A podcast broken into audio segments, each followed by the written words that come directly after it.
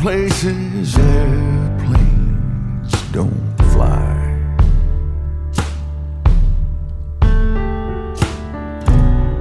Some places roads don't go by.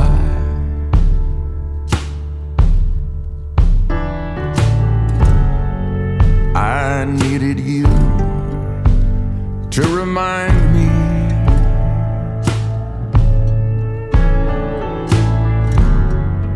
everything I was behind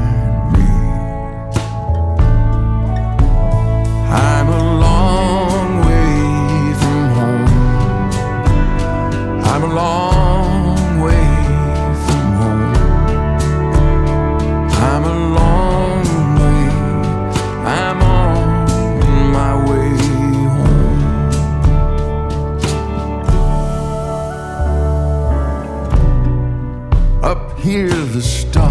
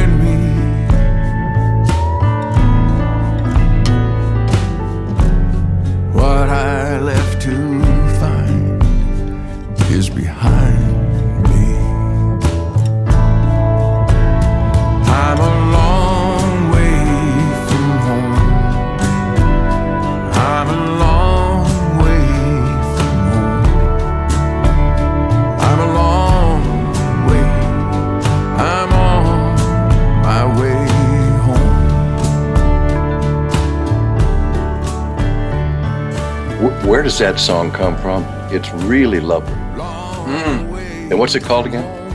The song's called Long Way From Home. Yeah. And uh, there's a, a fellow that I had had in my band for a little bit of time who's from Tulsa, Oklahoma. And he called up one day and said, I've got something, come over and let's see if we can write it. So that's what we wrote. Um,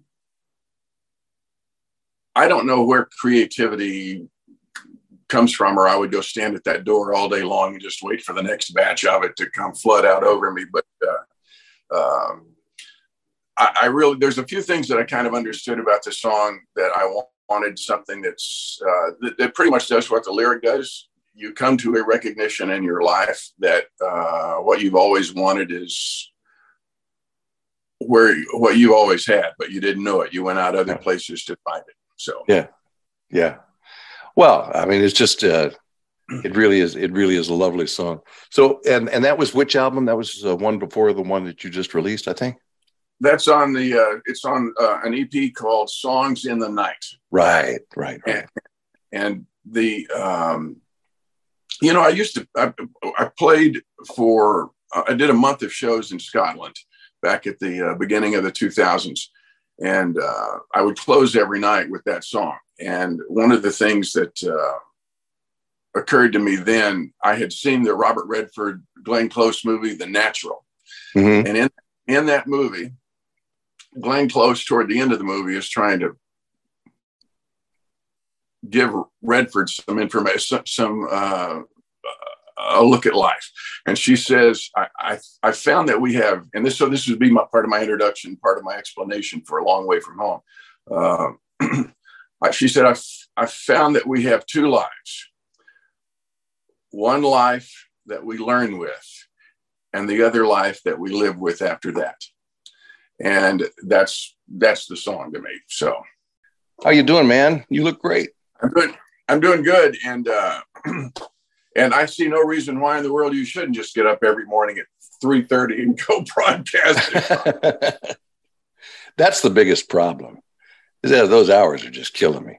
But uh, this kind of thing, This I- is I exciting. that- I did that. I did that one time uh, when I was in college. Uh, I, I had they moved me into a morning drive thing in Waco where I grew up before I was, met you, and it was just totally brutal to to get up and do a morning show and then go to college all day and then try to do anything. is just terrible.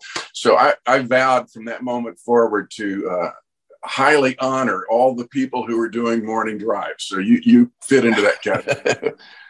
well, let's see. I guess I was doing morning drive when you came to us at Croy, right? In KROI in Sacramento. You you started out when I, well when I first got there. Uh, you were doing the seven to midnight or whatever those hours Oh, okay. were Yeah. Yeah. for, for a cou- couple of months, and then the morning guy had left, and you became the designated gold radio program of our radio station. And it was I was I was so wet behind the ears still at that point. I had no business doing that. But uh, I remember was what was that about 1971 or so? Seventy one, yes. Yeah. Yeah. Which, which if you do, which you do, if you do the math, we're, we're kind of in there with Exile on Main Street now. I was just about to ask you. Give me some titles from that from that era. You know, the uh, it, it's fun because when I see uh, top ten lists all the time, songs pop up that, that you, you really like. I, I mentioned to you the other day on an e- email that uh, Van Morrison had "Wild Night" out at the time. Yeah. The Allman Brothers had just put out their Eat a Peach album. Um, the day that I got to Sacramento, uh, Cher had Gypsies, Tramps, and Thieves land on the playlist, and so did uh, so did uh, uh, I think it was it was Stevie Wonder, and I think it was If You Really Love Me. So if you really love me. I'm trying to think. The only reason I stopped on that is because uh, just before I took took over the morning show, and, and we go wandering down memory lane forever, and I don't want to do that. But um, just before I took over, that I was I was music director for a little while. I was the worst music director in the history of radio. I, I, I had no ear at all. You know, somebody played uh, uh, "Stairway to Heaven" for me, and so what, what kind of crap is that? That's not Led Zeppelin. You know, and then right. and then I, I actually turned away one of Stevie Wonder's biggest hits, and I, I can't remember what it is, but it was just before that. So yeah, yeah. you know, I I, know. just um, but then you became the news the music director. and That's you were always you were always way into the tunes and that was one thing that it was it it wasn't what was important to me it was for me it was just to be on the radio and to be entertaining and play the music and i love the music but you know it it wasn't in my soul so to speak Right. right it was it was probably you know guys like you specifically and our program director uh, were i knew real ra- real radio guys. I knew that i was on the radio because i loved to play records and that's where they were. Yeah. just like like the john dillinger uh, you know bank robbing comment that's where they got the money. Uh, so uh, playing records was keen to me and the idea that record companies would visit me and take me to lunch to show me all the new records they were bringing out that month i was in heaven so Yeah. so the amazing thing about you was so and i don't remember how long you weren't there all that long were you like two years maybe uh, two years right, Yeah. right right about two years right Yeah. So I remember, and I've never stopped telling this story. I said, well, we had this young jock from Waco, Texas, and he still had a little bit of twang in his voice, which I noticed you kicked. Um, but, but except I suspect when you come home, it comes back. But um, I said one day, this guy, you were going by the name Don Christie at the time. I said, Right. Don said, came in and says, well, I'm leaving. We go, you're leaving? Where are you going? Then I'm going to Los Angeles. And we thought, wow, guy got a big radio job. He said, no kidding. What are you going to do? He says, well, yeah, I'm going to, I think I'm going to become an actor. We had no idea that, you know, you had any kind of intention of going that route with your career, nor that you had any background. And I guess neither was true. You, you didn't. that's exactly right He just said, I'm going to go down and be an actor. And we all look at each other and go, yeah, okay. Uh, nice knowing you. Good luck. And the next thing we know, we're getting notes from you about, well, I got a, I got this job on uh, uh, Mary Hartman, Mary Hartman, that's and right. Policewoman. that's right and I mean, you were on damn network TV, and we're going, how did he do that?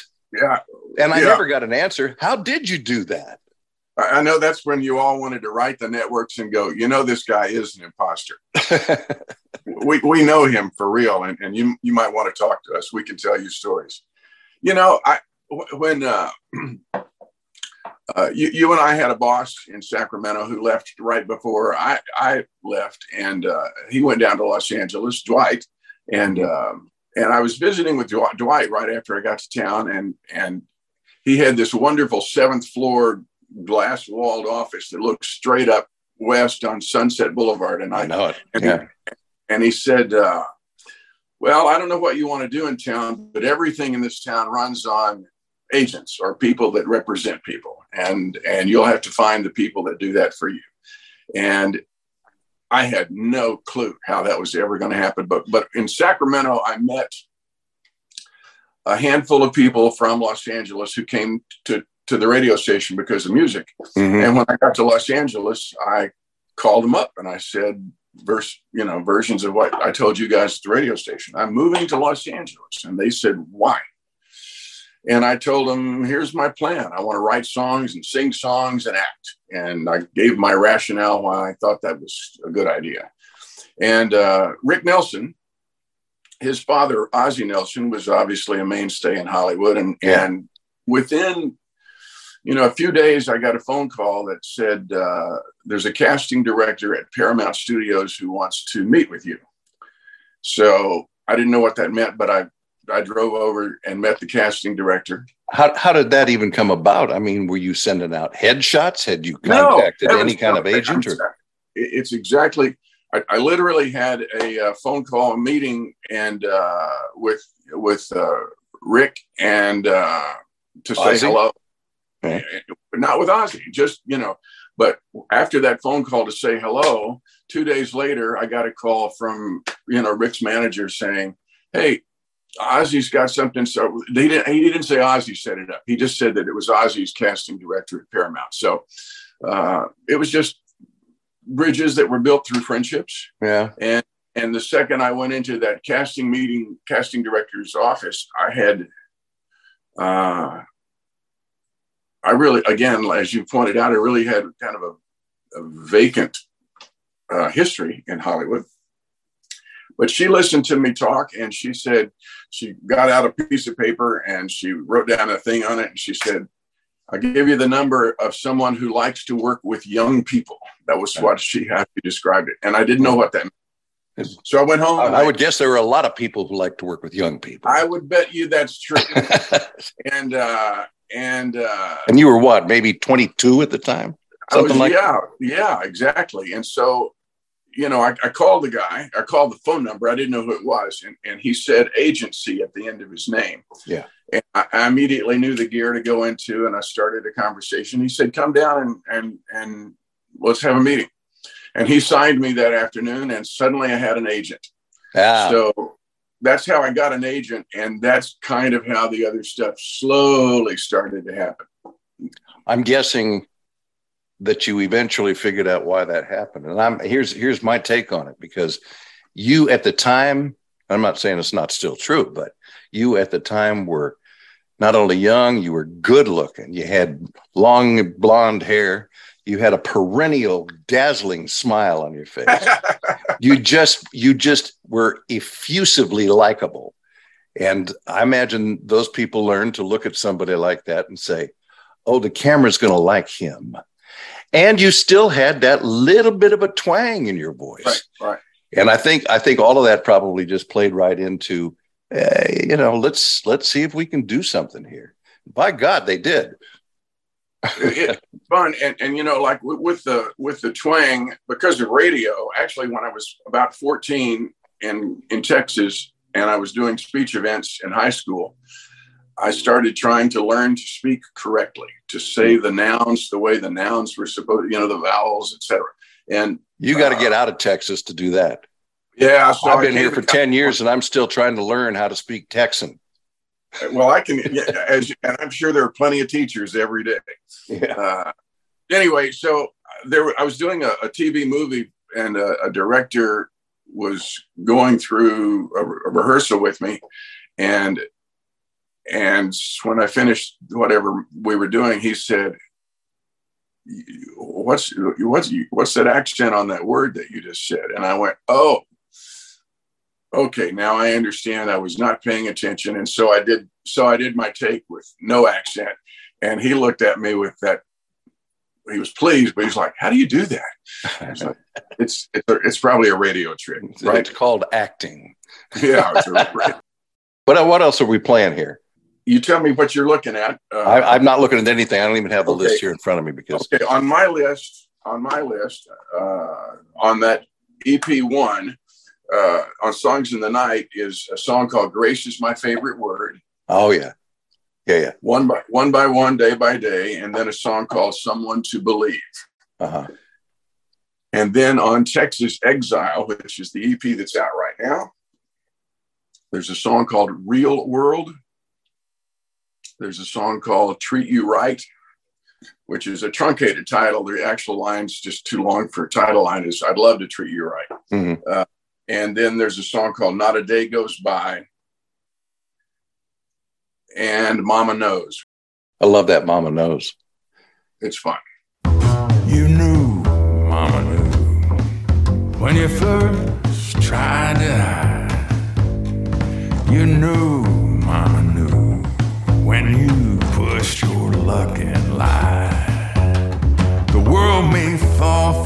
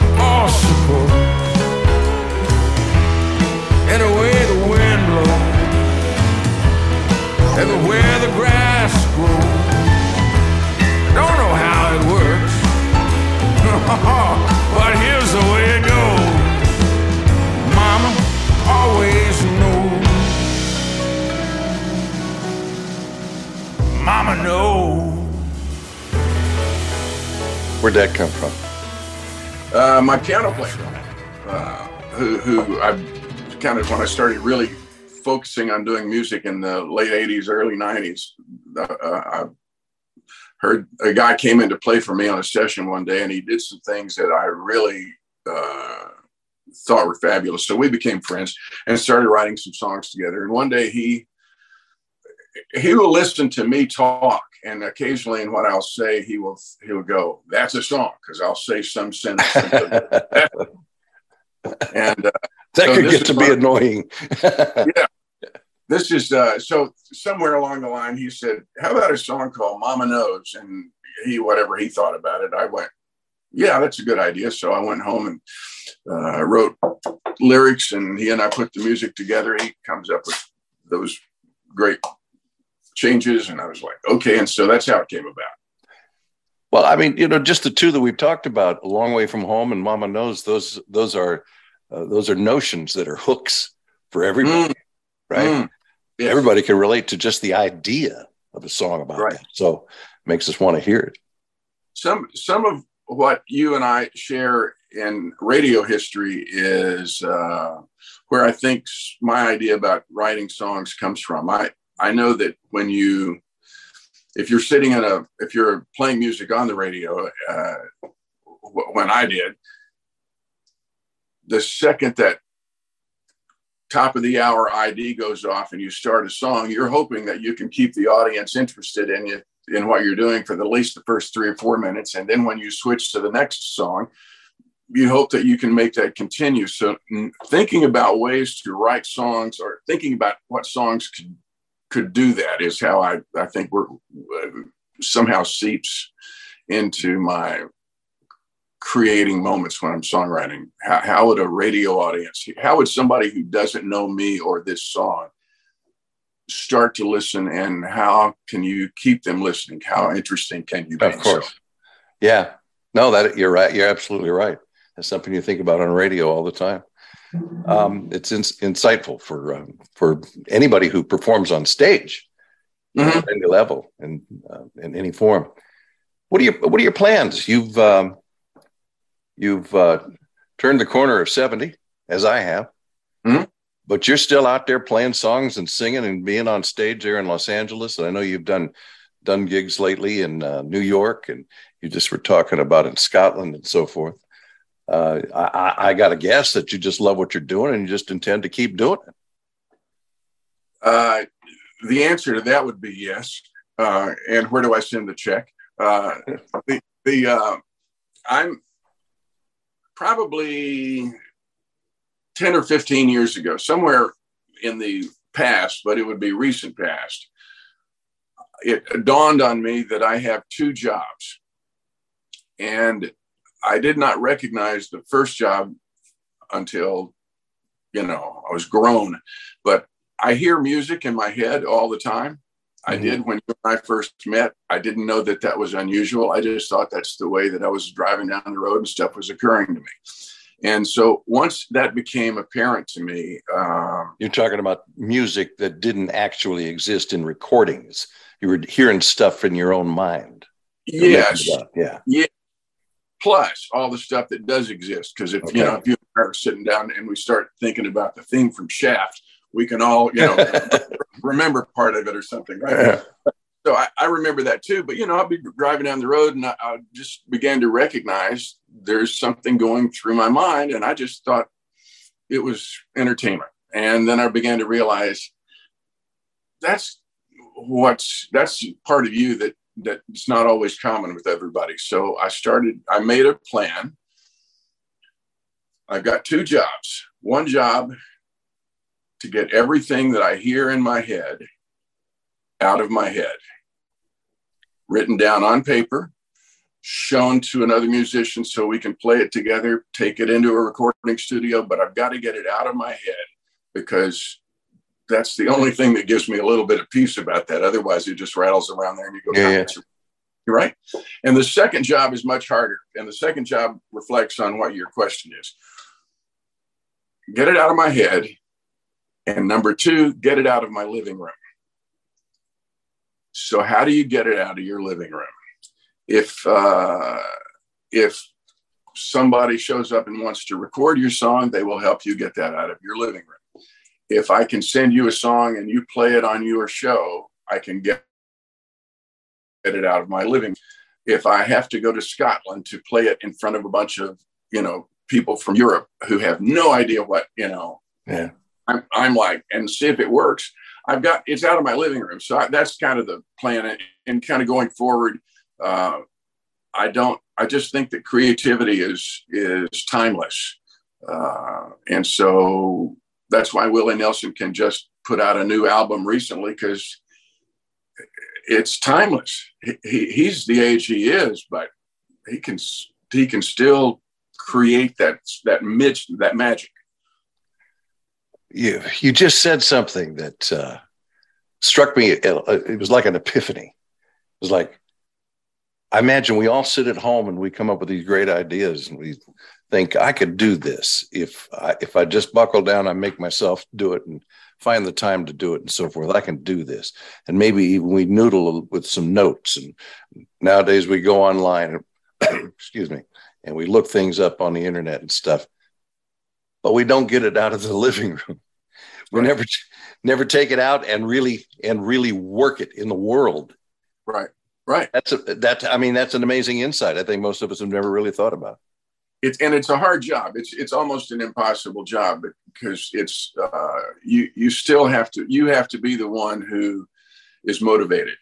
Uh, so well, you got to have faith in yourself and your ability to take it to uh, outside the living room and and and you know have other people give you right. their thoughts rather than and then try to figure out what are they really thinking and what are they really saying as opposed to what are they you know just shining me on or whatever yes i but i'm compelled to do that i i, I have no uh i mean i have other choices and i can be lazy on any given day as anybody else but if i don't do this i'm i, I get crazy I, I don't i'm not having a great time so i would i whatever it is, whatever it takes to get it out of your living room, hmm.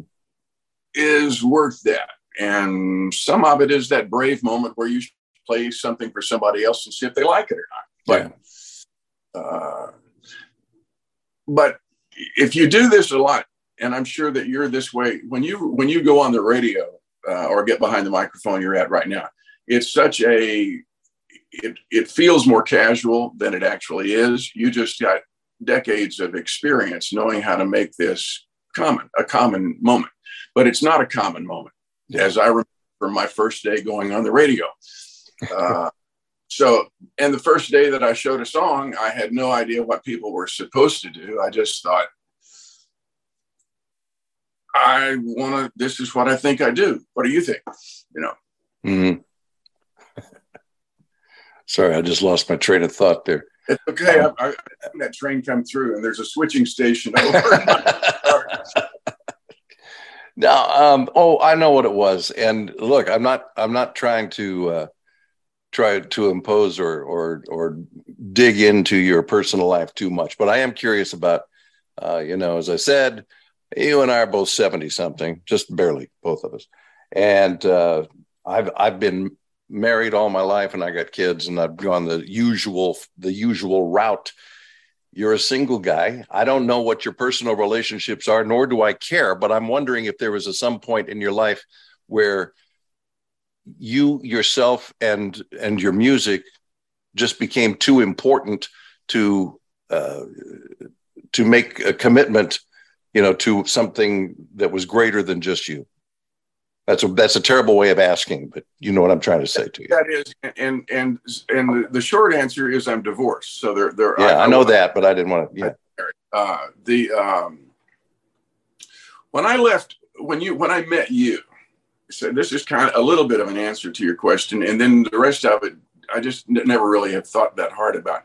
Uh, when I met you, I was I was making uh, a move from Texas to California and when I when I was finishing college, I was really I did not want to have a relationship start my senior year of college where I where I would want to bring that person with me to California or have to choose between California and that person. Mm-hmm.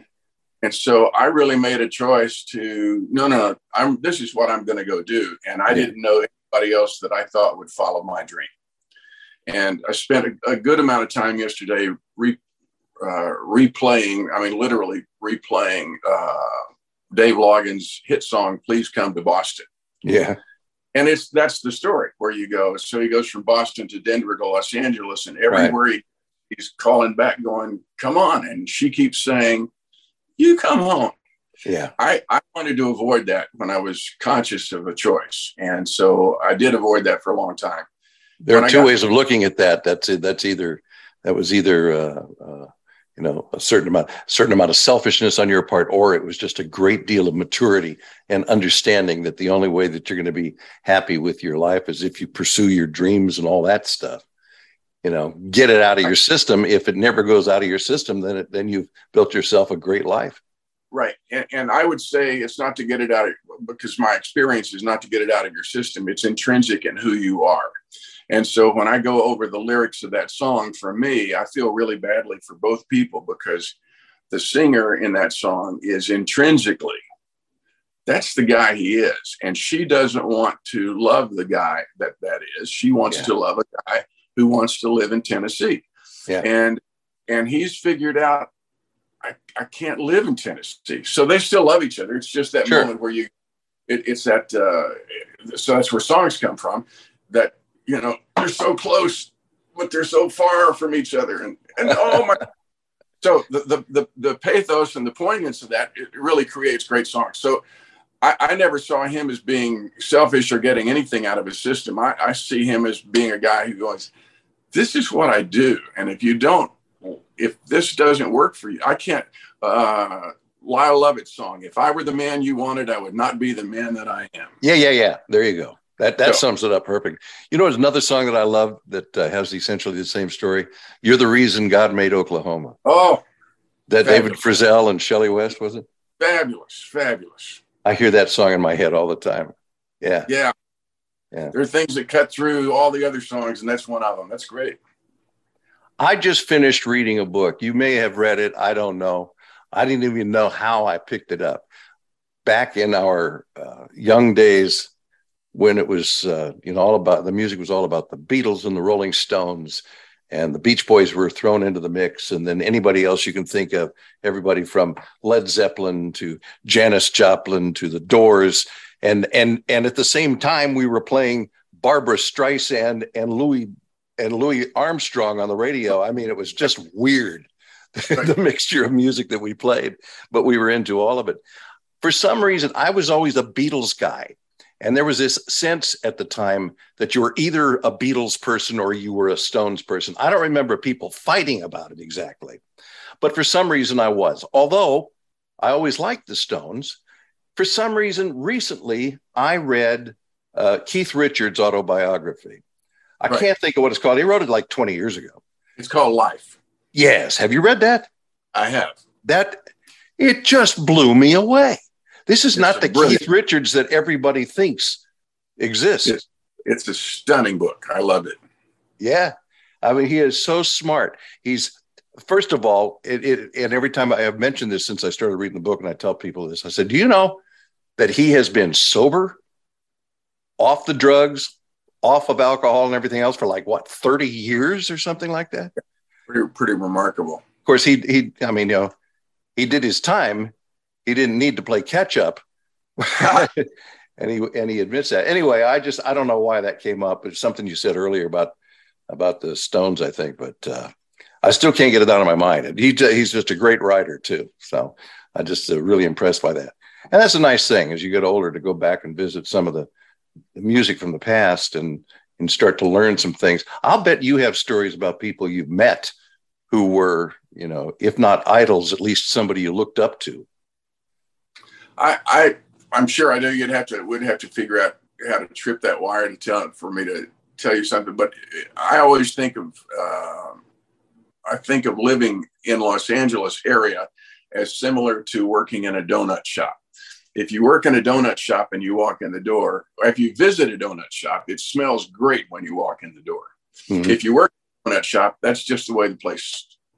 That's just the place. Yeah. And Los Angeles has um, obviously a lot of people that we recognize on camera or on in, in photographs that live around here. So you can go to the gas station or you can go to the uh, supermarket and see somebody that yeah that st- is stunning to see. Um, I, I, I, did I, I was so this will trip up. Is not a big story, but um, I, I, lived for a long time up in the Hollywood Hills, and that sounds more glamorous than it was, but that is where I lived. And um, a little tiny street that was off of another little tiny street. And uh, one day I was at the gas station at the bottom of the hill, and I and at the pump across the the uh, breezeway at the other pump was Bonnie Raitt. Uh-huh. And and she was my neighbor, and I knew she was my neighbor, but I'd never seen her in public enough to have any moment with her. And I really, as apologetically as I could, I you know walked the ten feet across the breezeway and said, "I'm so sorry to do this, but we're neighbors, and I just wanted to be able to tell you hello." And she said hello, and she said, "What do you do?" And I said, "I do music." And she said, "I'm so sorry." And then so yeah, you're, going to run into people here kind of casually that you didn't expect to see, and yeah. you're going to there they are. You go. Yeah, yeah, yeah. I was I was in LA long enough to uh, have that uh, have that kind of thing happen, and and you're right. You just kind of go, wow, that's cool, but I'm not going to make a big deal out of it. I'm just not going to, you know. I, I was I was in a movie theater one night for like a. This is back obviously mid late '80s, and uh, I can't do the math. I just know those are the that'd be the time frame. So in mid late 80s, I went to a movie one night at 10 o'clock on a Sunday night, and I'm standing around near the concession stand waiting for the theater to clear or for them to let us in. And there's a couple of girls at the far end of the lobby, and in walks Bob Dylan. Oh. and he went in to see them and he stood with them and he's going to go into the movie. And I, you know, I'm, I, you know, just, it's one of the few moments in my life that I was just like, I'm not going to say hello. I'm not going to say a word. I have nothing to say that would make this moment better. So I'll just stay Occasionally, got people will show up and you'll go, whoa, but you'll stay exactly where you are. Again, very wise on your part. Yes. My story along those lines is I met I, uh, uh, Carol Ann and I went to a Willie Nelson concert in Sacramento area, Folsom Rodeo Arena. It's a small mm-hmm. dirt arena just outside mm-hmm. the town of Folsom. And uh, he was up there on stage. We were in like the third row. fabulous. After the show, he came down. He just walked down off the stage into the arena and started mm-hmm. glad handing people, shaking hands, smiling, right. taking pictures, and all that stuff. Uh, I was a big time radio star there locally. I mean, I was, you know, I was big yeah. at the time. And uh, he, we walked toward him, and I absolutely froze solid. I couldn't, I could not open my mouth. My wife knows me, and she said, to Willie Nelson. She said, "Excuse me, would you sign our tickets here?" And he says, "Well, sure, darling." and he did. He autographed the ticket, and I just stood there glad, and I didn't say a word. And she said, "My husband would like to know if you would mind uh, if you could." Talk to him on the radio tomorrow. He's got a radio show in the morning, and uh, you know, just do it on the phone or something and uh, just give him a couple of three minutes each time. She said, he said, well, I'd love to. He says, but the thing is, and this was bef- really before cell phones went anywhere outside of town. You know, right. he said, "Thing is, we're going to be on the we're going to be on the road and we'll be back in my bus, and we're going to be halfway to Utah or someplace like that. So." I'm just that's not going to be possible. So she thanked him very, very nicely. He looked at her a little bit lecherously, actually, and um, they smiled and, and howdied and goodbye. And I never said a word through the whole conversation. I was incapable of talking right. to right. him, and I'm sure he walked away thinking, radio. The yeah. guy can't even talk. So, so you, you have those, huh? So you want to be in show business? yeah, right, right. Man, listen, we got to go because uh, Zoom is cutting me off. Great. But I'm gonna I'm gonna play another another song or two and uh, tell us how people can find out more about you, where to get your music, and and where to see you when you're traveling around. In this internet age, uh, if you look online at any of the places that stream music or download music or YouTube, um, most people have YouTube that may not have a streaming service.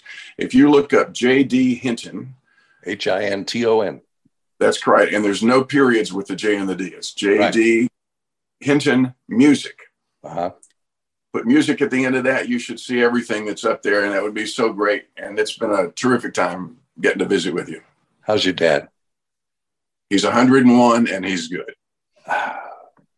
He's living in Temple, just outside of yeah. Wake. So. He's he's he's doing good. He's uh, I'm just every day I'm proud of him, but for different reasons every day. So well, I'm sure he's proud of you too. All right, man. We're gonna get together and uh, talk next time you're home, and and uh, we'll go have some barbecue. Yeah. I love that. I love all that. Right and clearly you've figured out all the really good places to have barbecue. There's two exceptional places I understand in Fort Worth that have just cropped up on the uh, top yes. list. I can't even think of the name, but you're right. They're they're fairly recent. So, so we, we have search to do, but then it'll be worth it. Okay, man.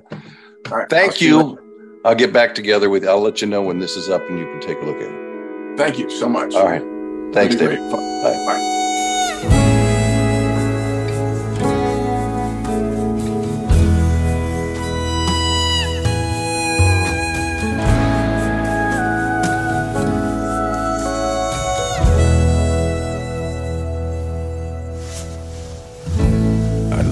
Treat you right. If love has done you wrong, I'd love to treat you good. if love has hurt you bad. If you are sad tonight, if you've cried all day long, love to treat you right. If love has done you wrong, you don't have to see.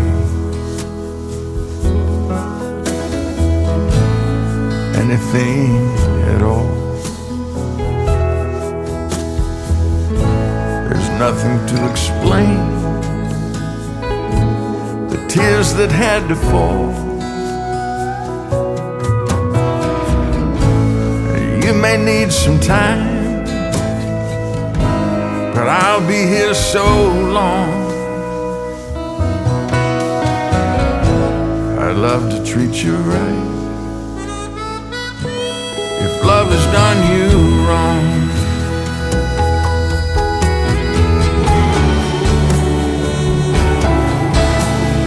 What you mean to me, no one else could ever mean. I want you to see the you that I've always seen tonight. Tonight.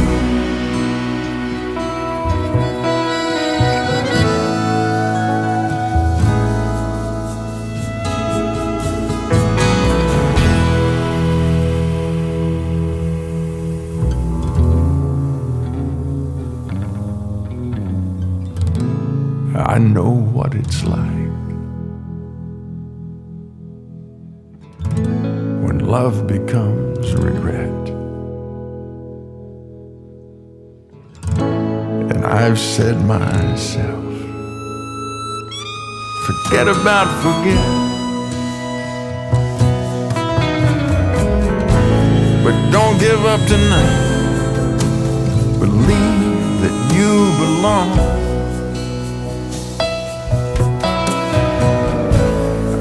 Love to treat you right if love has done you wrong.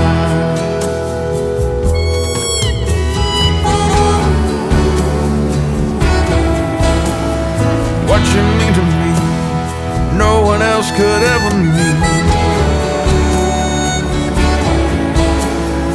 I want you to see the you that I have always seen tonight tonight.